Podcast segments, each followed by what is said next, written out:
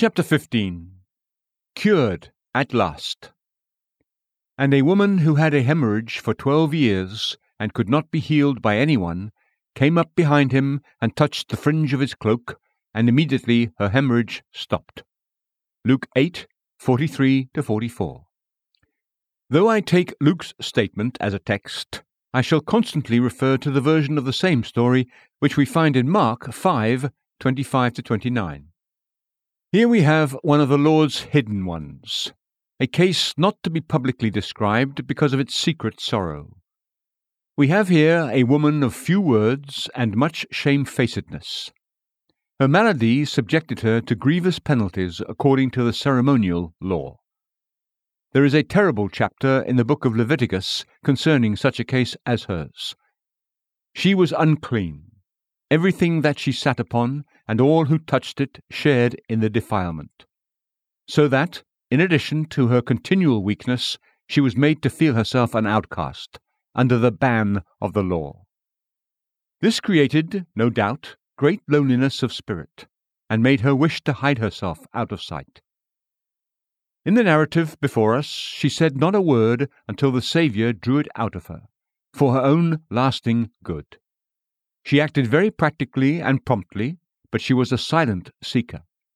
She would have preferred to have remained in obscurity, if it could have been so. Some here may belong to the great company of the timid and trembling ones. If courage before others is needed to secure salvation, matters will go hard with them, for they shrink from notice and are ready to die of shame because of their secret grief. Cowper's hymn describes their inward feelings when it says of the woman, Concealed amid the gathering throng, she would have shunned thy view, and if her faith was firm and strong, had strong misgivings too. Such plants grow in the shade and shrink from the light of the sun. The nature of their sorrows forces them into solitary self communion. Oh, that the Lord may heal such at this hour. The immediate cure of this woman is the more remarkable because it was a wayside miracle. The Saviour was on the road to restore the daughter of Jairus. This woman's healing was an extra display of grace, a sort of oversplash of the great fountain of mercy. The cup of our Lord's power was full, full to the brim, and he was bearing it to the house of the ruler of the synagogue. This poor creature did but receive a drop, which he spilled on the way. We do well if, when going upon some errand of love, we concentrate all our energy upon it, and do it well in the end. But the Saviour could not only perform one great marvel, but he could also work another as a sort of byplay incidentally, I would almost say accidentally, on the road. The episodes of the Lord Jesus are as beautiful as the main run of his life's poem.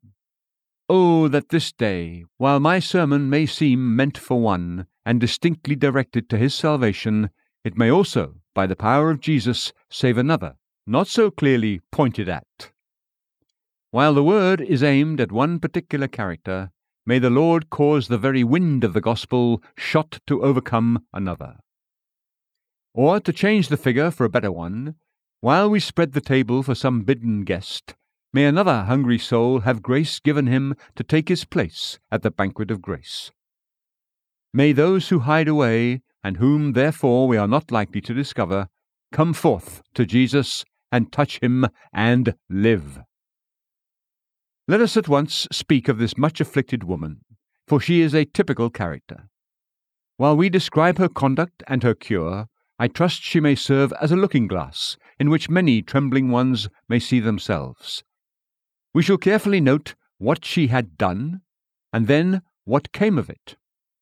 This will lead us on to see what she did at last, and what we also should do. May the Holy Spirit make this a very practical discourse by causing you to follow her till you gain the blessing as she did. The preacher is very weak, and may the Lord, for this very reason, work by him for your salvation. Consider, therefore, concerning this woman, what she had done. She had been literally dying for twelve years. What had she been doing? Had she resigned herself to her fate, or treated her malady as a small matter? Far from it. her conduct is highly instructive. First, she had resolved not to die if a cure could be had. She was evidently a woman of great determination and hopefulness. She knew that this disease of hers would cause her life to ebb away and bring her to the grave. But she said within herself, I will have a struggle for it. If there is a possibility of removing this plague, it shall be removed. Let it cost me what it may of pain or payment. Oh, what a blessing it would be if unsaved ones here would say each one for himself, I am a lost soul, but if a lost soul can be saved, I will be saved. I am guilty, but if guilt can be washed away, mine shall be washed away. I have a hard heart, and I know it, but if a heart of stone can be turned into a heart of flesh, I long to have it so, and I will never rest until this gracious work is done in me. Alas, it is not so with many. Indifference is the rule, indifference about their immortal souls. Many are sick with dire spiritual disease, but they make no resolve to have it cured. They trifle with sin and death and heaven and hell. Insensibility has seized upon many, along with a proud conceit. They are full of sin, and yet they talk of self righteousness. They are weak and can do nothing, yet they boast of their ability. They are not conscious of their true condition, and therefore they have no mind to seek a cure. How should they desire healing when they don't believe that they are diseased? How sad that beneath the ruddy cheek of morality there should lurk the fatal consumption of enmity to God. How horrible to be fair without and leprous within. Are there not many who can talk freely about religion and seem as if they were right with God, and yet in the secret place of their hearts they are the victims of an insincerity and a lack of truth which fatally undermine the life of their profession. They are not what they seem to be. A secret sin drains away the lifeblood of their religion.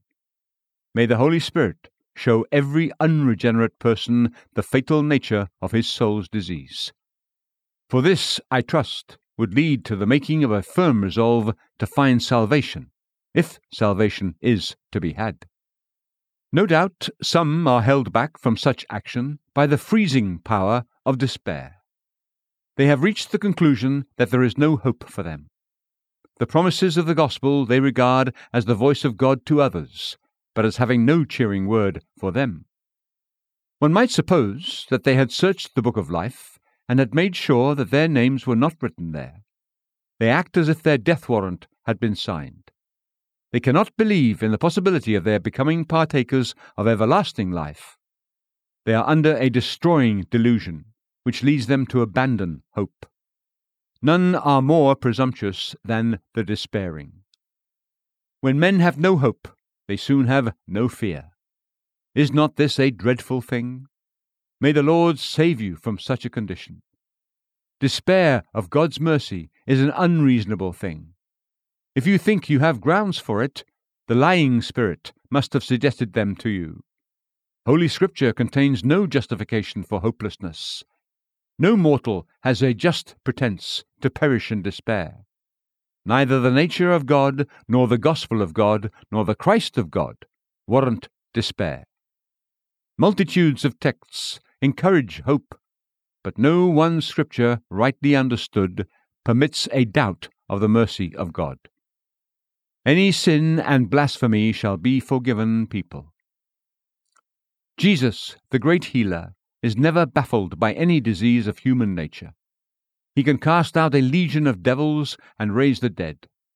Oh, that I could whisper hope into the dull ear of yonder mourner. Oh, that I could drop a rousing thought into the sullen heart of the self condemned. How glad should I be my poor desponding friend, I would rather see your chains snapped, your fetters broken off. Oh, that the Spirit of God would cause you, like this woman, to resolve that if there be healing for your soul, you will have it. Alas, many have never come to this gracious resolution because they cherish a vain hope and are misled by an idle dream. They imagine that salvation will come to them without their seeking it. Certainly, they have no right to expect such a thing. It's true that our Lord is found by them that did not seek him, but that is an act of his own sovereignty, and is not a rule for our procedure. The plain directions of the gospel are Seek the Lord while he may be found, call upon him while he is near. How dare they set these gracious words aside? They imagine that they may wake up one of these fine days and find themselves saved. Alas, it may more likely happen to them as what happened to the rich man in the parable In Hades he lifted up his eyes, being in torment. God grant that none of you may trifle your souls into such misery. Some imagine that in the article of death they may cry, God be merciful to me, the sinner, and so may leap into salvation. It seems to them a very slight business to be reconciled to God. They imagine that they can be converted just when they will, and so they put it off from day to day, as if it were of no more consequence than going to shop to buy a coat or a gown. Believe me, the Word of God does not set forth the matter in this way. It tells us that even the righteous scarcely are saved, and it rouses us to strive to enter in at the narrow gate. God save you from every false confidence which would prevent your being in earnest about the healing of your souls. Spiritually, your case is as desperate as that of the poor woman now before us. May the Lord sweetly constrain you to feel that you must be healed, and that you cannot afford to put off the blessed day. If beneath the firmament of heaven there is healing for a sin sick soul, seek it till you find it. When the Lord brings you to this resolve by his good Spirit, you will not be far from the kingdom of heaven. Let us next note that this woman, having made her resolve, adopted the likeliest means she could think of. Physicians are men set apart on purpose to deal with human maladies. Therefore, she went to the physicians. What better could she do? Though she failed, yet she did what seemed most likely to succeed. Now, when a soul is resolved to find salvation, it is most suitable and proper that it should use every likely means to find it. Oh, that they were wise enough to hear the gospel and to come at once to Jesus, but often they make grave mistakes. This woman went to gentlemen who were supposed to understand the science of medicine. Was it not natural that she should look for help to their superior wisdom? She cannot be blamed for looking to the men of light and leading. Many in these days do the same thing. They hear of the new discoveries of professedly cultured men, and hear their talk about the littleness of sin and the larger hope, and the non necessity of the new birth. Poor deceived creatures! They find in the long run that nothing comes of it, for the wisdom of man is nothing but pretentious folly. The world by wisdom knows neither God nor his salvation. Many there are who know all the less of saving truth because they know so much of what human imagination has devised and human search discovered. We cannot blame the woman that, being a simple soul and anxious for healing, she went to those first who were thought to know most. Let us not, with Christ so near, go round about as she did, but let us touch our Lord at once. No doubt the sufferer also tried men who had diplomas, or were otherwise authorized to act as physicians. How can you blame her for going to those who were in the succession and had the official stamp? Many sin sick souls nowadays are, at first, very hopeful that the ordained clergy can benefit them by their duly performed services and duly administered sacraments. At least good men, who are eminent in the Church, may be looked to for aid. Surely these know how to deal with souls. Alas, it is vain to look to men at all, and foolish to depend on official dignity or special repute. Some teachers don't know much about their own souls, and therefore know less about the souls of others. Vain is the help of man, be the man who he may. Whatever his popularity, learning, or eloquence, if you seek him for his prayers or his teachings as able to save you, you will certainly seek in vain, as this poor woman did. She is not to be blamed, but to be commended, that she did what seemed best to her according to her light. But you are warned. Go not, therefore, to men. No doubt she met with some who boasted that they could heal her complaint at once. They began by saying, You have tried so and so, but he's a mere quack. Mine is a scientific remedy. You have used a medicine which I could have told you would be worthless, but I have the secret. Put yourself absolutely into my hands, and the thing is done. I have healed many that have been given up by all the faculty. Follow my orders, and you will be restored. Sick persons are so eager to recover that they readily take the bait which is offered them by brazen brashness. An oily tongue and a bland manner, backed with unblushing assurance, are sure to win their way with one who is anxious to gain that which is offered. Ah, me! All is not gold that glitters, and all the professions which are made of helping sin sick souls are not true professions. Many pretenders to new revelations are abroad, but they are physicians of no value. There is no balm in Gilead, there is no physician there. If there had been, the hurt of the daughter of my people would have long ago been healed. There is no medicine beneath the sky that can stop the palpitations of a heart which dreads the judgment to come. No earthly surgery can take away the load of sin from the conscience. No hand of priest or presbyter, prophet or philosopher can cleanse the leprosy of guilt. The finger of God is needed here. There is one heal all, one divine cure all, and only one. Happy is he that has received this infallible balm from Jehovah Rophi, the Lord that heals. Yet we marvel not that when souls are afflicted with a sense of guilt, they try anything and everything which offers even a faint hope of relief. I could wish that all my hearers had an intense zeal to find salvation, for even if it led them into passing mistakes, Yet, under God's blessing, they would find their way out of them, and end by glorifying the grace of our Lord Jesus Christ, which never fails. This woman, in the next place, having resolved not to die if a cure could be had, and having adopted the likeliest means, persevered in the use of those means. No doubt she tried many and even opposite remedies. One doctor said, you had better go to the warm baths of the Lake of Tiberias. Such bathing will be comforting and helpful. She grew worse at the warm bath, and went to another physician, who said, You were wrongly treated. You need bracing up in the cold baths of the Jordan. Thus she went from vanity to vanity, to find both of them useless. An eminent practitioner assured her that she needed an internal remedy, and he alone could give her an infallible receipt. This, however, was of no use to her, and she went to another, who said that an external application should be tried, such as Isaiah's cake of figs. What perseverance that woman must have had! I am not going to say anything about our doctors nowadays, for no doubt they are the most learned and skilful that can be.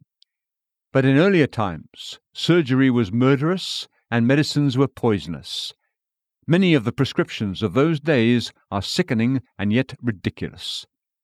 I read yesterday of a prescription in our Saviour's time warranted to cure many diseases which consisted of grasshoppers' eggs. These were supposed to exercise a marvellous influence, but they are no longer in the list of medicines. The tooth of a fox was said to possess special powers, but I noticed that one of the chief drugs of all, the most expensive, but the surest in its action, was a nail from the finger of a man who had been hanged. It was important that he should have been hanged. Another fingernail might have had no effect. Poor creatures were made to suffer most painfully by cruel medicines which were far worse than the disease. As for surgical operations, if they had been designed to kill they were certainly admirably arranged for their purpose. The wonder is that for twelve years poor human nature could stand out, not against the disease, but against the doctors. Brethren, the case is much the same spiritually. How many, under their burden of sin, go first to one and then to another, practice this and agonize after that, and pine for the other, perseveringly, and still to no avail. Travel as fast as you may in a wrong direction, and you will not reach the place you seek. Vain are all things except Jesus our Lord. Have you been to Dr. Ceremony? He is at this time the fashionable doctor. Has he told you that you must attend to forms and rules? Has he prescribed you so many prayers and so many services?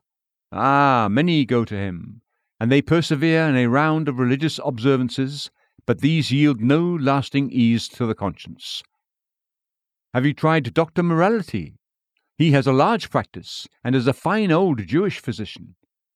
Be good in outward character, says he, and it will work inwardly and cleanse the heart. A great many persons are supposed to have been cured by him and by his assistant, Dr. Civility, who is nearly as clever as his master. But I have it on good evidence that neither of them separately, nor even the two together, could ever deal with an inward disease. Do what you may, your own doings will not stop the wounds of a bleeding heart. Dr. Shame has also a select practice, but men are not saved by denying themselves until they first deny their self righteousness. Dr. Excitement has many patients, but his cures seldom outlive the setting of the sun. Dr. Feeling is much sought after by tender spirits. These try to feel sorrow and remorse but indeed the way of cure does not lie in that quarter.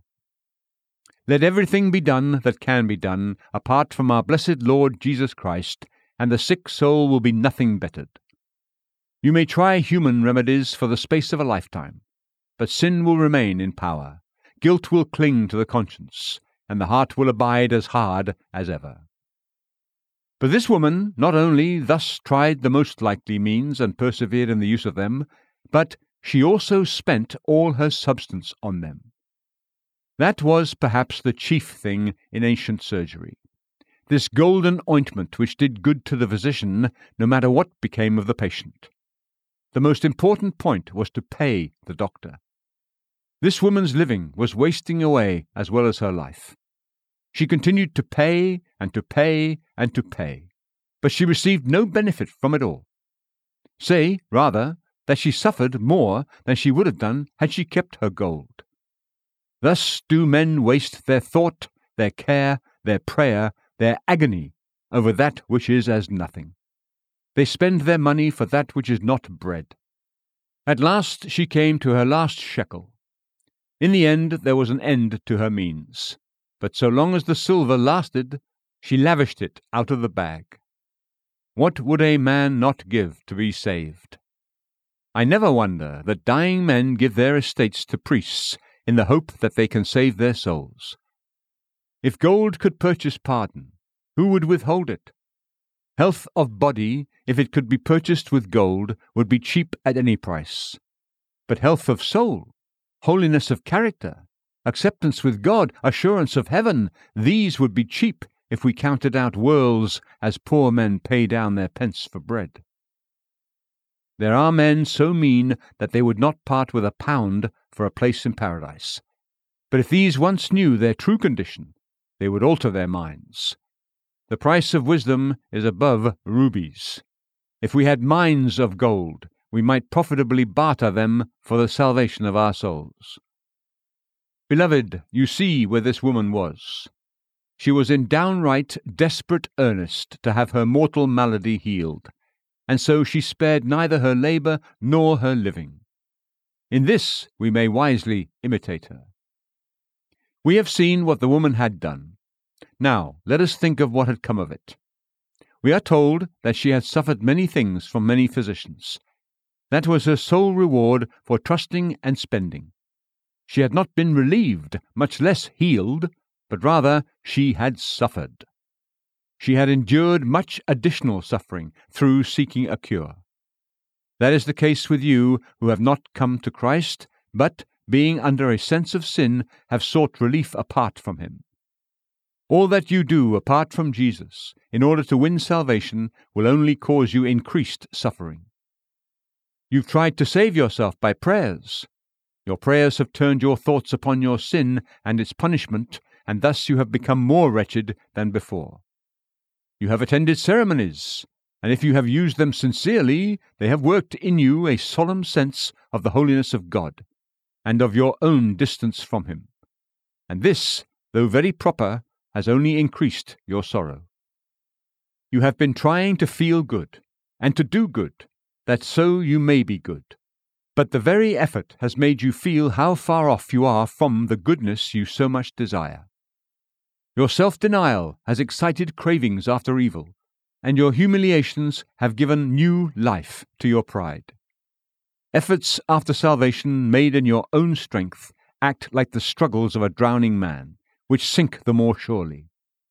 As the fruit of your desperate efforts, you have suffered all the more. In the end, I trust this may work for your good, but up till now it has served no healing purpose. You are now at death's door, and all your praying, weeping, church going, chapel going, and sacrament taking don't help you one bit. There has been this peculiarly poignant pang about it all, that you are nothing bettered. Cheerily did you hope, but cruelly are you disappointed. You cried, I have it this time, but the bubble vanished as you grasped it. The evil of your nature, when repressed in one place, broke out in another. You dealt with the symptoms of your disease, but you did not cut off the root of the mischief. It only showed itself in another form, but it never went away. You gave up one sin only to fall into another. You watched at the front entrance, and the thief stole in at the back door. Up till now, O soul, you have not come to Jesus, and after all your goings elsewhere, you are nothing bettered. And now perhaps you're saying, What can I do? What shall I do? I will tell you. You can do nothing except what this woman ultimately did, of which I will speak by and by. You are now brought to this extremity, that you are without strength, without merit, without power, and you must look outside of yourself to another who has strength and merit and can save you. God grant that you may look to that glorious one before this service is over. We read of this woman that although she suffered much, she was nothing better but rather had grown worse. No better after twelve years of medicine? She went to the Egyptian doctor, and he promised her health in three months. She was worse. She tried the Syrian doctor. He was a man who had great knowledge of the occult sciences, and was not ashamed to practice enchantments. She was bitterly disappointed to find herself decidedly weaker. Then she heard of a Greek practitioner who would cure her in an instant. She paid her remaining money, but she still went backward. She bought disappointment very dearly. Friend, is this your condition? You're anxious to be right, and therefore you're earnest in every effort to save yourself, but still you are nothing bettered. You climb a treadmill, and are no higher after all your climbing. You drift down the river with one tide, and you float up again when it turns. Night after night you pull up in the same old creek that you started from. Oh, pitiful condition! Getting grey, too, becoming quite the old gentleman, and yet no nearer eternal life than when, as a lad, you used to attend the house of God and wished to become a child of God. Nothing bettered? No, she grew worse. Fresh mischief had developed. Other diseases fed upon her weakness, and she was more emaciated, more lifeless than ever. Sad result of so much perseverance. And is not that the case with some of you who are in earnest but are not enlightened? You're working and growing poorer as you work. There's not about you so much as there used to be of good feeling, or sincere desire, or prayerfulness, or love for the Bible, or care to hear the gospel. You're becoming more careless, more dubious than you once were. You have lost much of your former sensitiveness. You are doing certain things now that would have startled you years ago, and you are leaving certain matters undone which once you would have thought essential. Evidently, you are caught in the current and are nearing the waterfall. The Lord deliver you. This is a sad, sad case. As a climax to it all, the heroine of our story had now spent all that she had. She could not go now to the Egyptian doctor, or to the Syrian doctor, or to the Hebrew doctor, or to the Roman doctor, or to the Greek doctor. No, Now she must do without their flattering unction in the future. As for those famous medicines which raised her hopes, she can buy no more of such costly inventions. This was perhaps her bitterest grief. But let me whisper it in your ear this was the best thing that had yet happened to her, and I am praying that it may happen to some of you. At the bottom of your purse, I trust you will find wisdom. When we come to the end of self, we come to the beginning of Christ. That last shekel binds us to the pretenders, but absolute bankruptcy sets us free to go to Him who heals diseases without money and without price. Glad enough am I when I meet with a man who is starved out of self sufficiency. Welcome, brother. Now you're ready for Jesus. When all your own virtue has gone out of you, then shall you seek and find that virtue which goes out of him. This brings to our notice, in the third place, what this woman did at last. Weaker and weaker had she become, and her purse had become lighter and lighter. She hears of Jesus of Nazareth, a man sent of God who is healing sick folks of all sorts. She hears attentively. She puts the stories together that she hears. She believes them. They have the likeness of truth about them. Oh, says she, there's yet another opportunity for me. I'll get in the crowd, and if I can only touch the bit of blue which he wears as the border of his garment, I shall be made whole. Splendid faith! It was thought much of in her own day and we may still more highly prize it now that faith has grown so rare. Note well, she resolved to trust in Jesus in sheer despair of doing anything else. My dear friend, I don't know where you are sitting today. I almost wish I did, that I might come up to you and say to you personally, Try Jesus Christ, trust Him, and see whether He will not save you. Every other door is evidently shut. Why not enter by Christ the door? There's no other life, boy. Lay hold on this. Say with our poet, I can but perish if I go, I am resolved to try. For if I stay away, I know I must forever die. Exercise the courage which is born of desperation. May God the Holy Spirit help you now to thrust forth your finger and get in touch with Jesus. Say, Yes, I freely accept Christ. By God's grace, I will have him to be my only hope. I will have him now. Be driven to Jesus by force of circumstances. Since there is no other port, O weather beaten ship, make for this one. Wanderer, here is a refuge. Turn into this place, for there is no other shelter. After all, this was the simplest and easiest thing that she could do. Touch Jesus. Put out your finger and touch the hem of his garment. The prescriptions she had purchased were long, but this was short enough. The operations performed upon her had been intricate, but this was simplicity itself.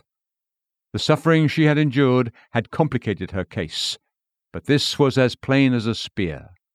Touch with your finger the hem of his garment. That is all. Oh, my hearer, you have tried many things, great things, and hard things, and painful things. Why not try this simple matter of faith? Believe in the Lord Jesus Christ, and you shall be saved. Trust Jesus to cleanse you, and he will do it. Put yourself into your Saviour's hands once for all, and he will save you. Not only was this the simplest and easiest thing for the poor afflicted one, but certainly it was the freest and most gracious. There was not a penny to pay. Nobody stood at the door of the consulting room to take her money, and the good physician didn't even give a hint that he expected a reward. The gifts of Jesus are as free as the air. He healed this believing woman in the open street, in the midst of the crowd. She had felt that if she could but get into the throng, she would, by hook or by crook, get near enough to reach the hem of his garment, and then she would be healed. It is so today, dear hearer. Come and receive grace freely. Bring no good works, no good words, no good feelings, no good resolves, as the price of pardon. Come with an empty hand and touch the Lord by faith. The good things which you desire, Jesus will give you as the result of his cure. but they cannot be the cause or the price of it. Accept His mercy as the gift of His love. Come empty handed and receive. Come undeserving and be favored. Only come into contact with Jesus, who is the fountain of life and health, and you shall be saved. This was the quietest thing for her to do. She said nothing. She didn't cry aloud like the blind men. She didn't ask friends to look on and see her make her venture. She kept her own counsel and pushed into the press. In absolute silence, she took a stolen touch of the Lord's robe. O oh, my hearer, you can be saved in silence. You have no need to speak to any person of your acquaintance, not even to your mother or father. At this moment, while in the pew, believe and live. Nobody will know that you now are touching the Lord. In later days, you will own your faith, but in the act itself, you will be alone and unseen. Believe on Jesus. Trust yourself with Him. Be done with all other confidences and say, He is all my salvation. Take Jesus at once, if not with a hand's grasp, then at least with a finger's touch. Oh, you poor, timid, bashful creature, touch the Lord. Trust in his power to save. Don't let me tell you to do it in vain, but do it at once. May God's Spirit cause you to accept Jesus now. This is the only effectual thing. Touch Jesus, and salvation is yours at once. Simple as faith is, it is never failing. A touch of the fringe of the Saviour's garment sufficed. In a moment she felt in her body that she was healed of that plague. It's twelve years ago, she said to herself, since I felt like a living woman. I have been sinking in a constant death all this while, but now I feel my strength come back to me. Blessed be the name of the great healer. She was exceedingly glad. Tremble she did, lest it should turn out to be too good to be true, but she was most surely healed. Oh, my dear hearer, do trust my Lord, for he will surely do for you that which none other can achieve. Leave feeling and working, and try faith in Jesus. May the Holy Spirit lead you to do so at once. And now, poor convicted sinner, here comes the driving home of the nail. Do as this woman did. Ask nobody about it, but do it. She did not go to Peter, James, and John and say, Good sirs, advise me. She didn't beg from them an introduction to Jesus, but she went of her own accord and tried for herself the virtue of a touch. You have had advising enough. Now come to real work. There is too much tendency to console ourselves by conversations with godly men. Let us get away from them and speak to their Master. Talks in the inquiry room and chats with Christian neighbours are all very well, but one touch of Jesus will be infinitely better. I don't blame you for seeking religious advice. This may be a halfway house to call at, but don't make it the terminal. Press on till, by personal faith, you have laid hold of Jesus. Don't tell anybody what you're about to do. Wait till it is done. Another day you'll be happy to tell the minister and God's people of what the Lord has done for you. But for the present, quietly believe in the Lamb of God who takes away the sin of the world. Don't even ask yourself about it. If this poor woman had consulted with herself, she might never have ventured so near the Holy One of God. So clearly shut out from society by the law of her people and her God, if she had given the matter a second thought, she might have abandoned the idea. Blessed was the impetuosity which thrust her into the crowd and kept her head above the throng, and her face towards the Lord in the centre of the press. She didn't so much reason as dare. Don't ask yourself anything about it, but do it. Believe and be done with it.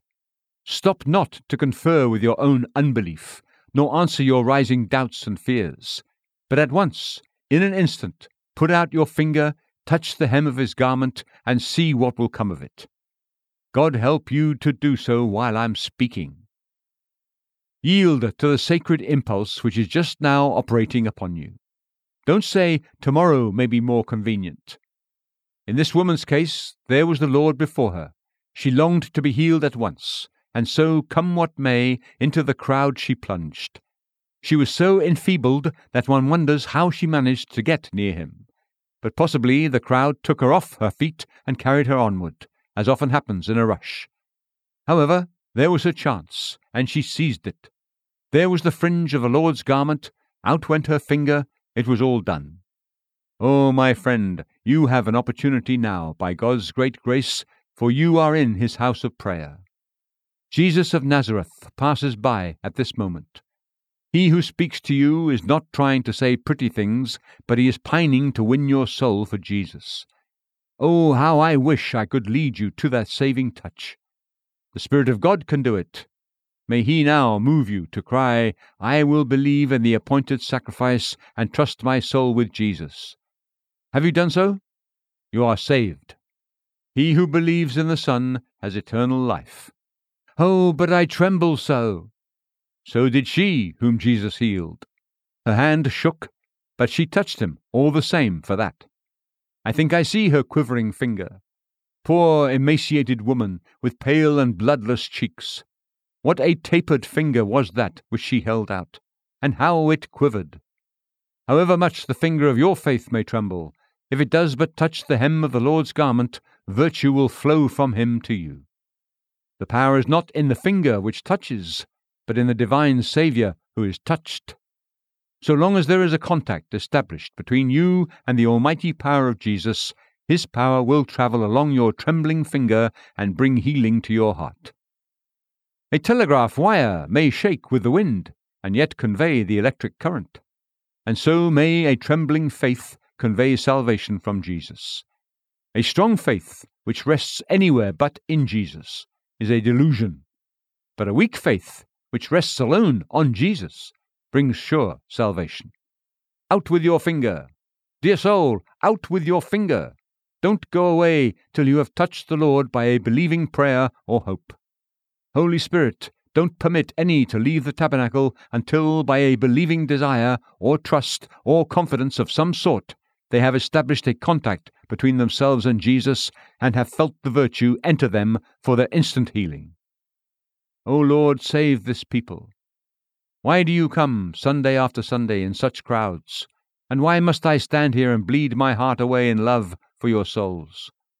Is the sole result to be that I help you to spend an hour and a half in a sort of religious amusement? What a waste it is of my labour and of your time, unless some gracious work is done.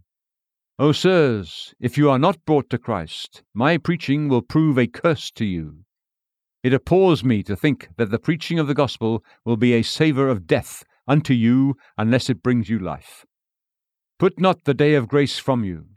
By the living God, I do implore you, trust the living Redeemer. As I shall meet you all, face to face, before the judgment seat of Christ, I do implore and beg you, put out the finger of faith and trust the Lord Jesus, who is so fully worthy to be trusted. The simple trust of your heart will stop the death which now works in you.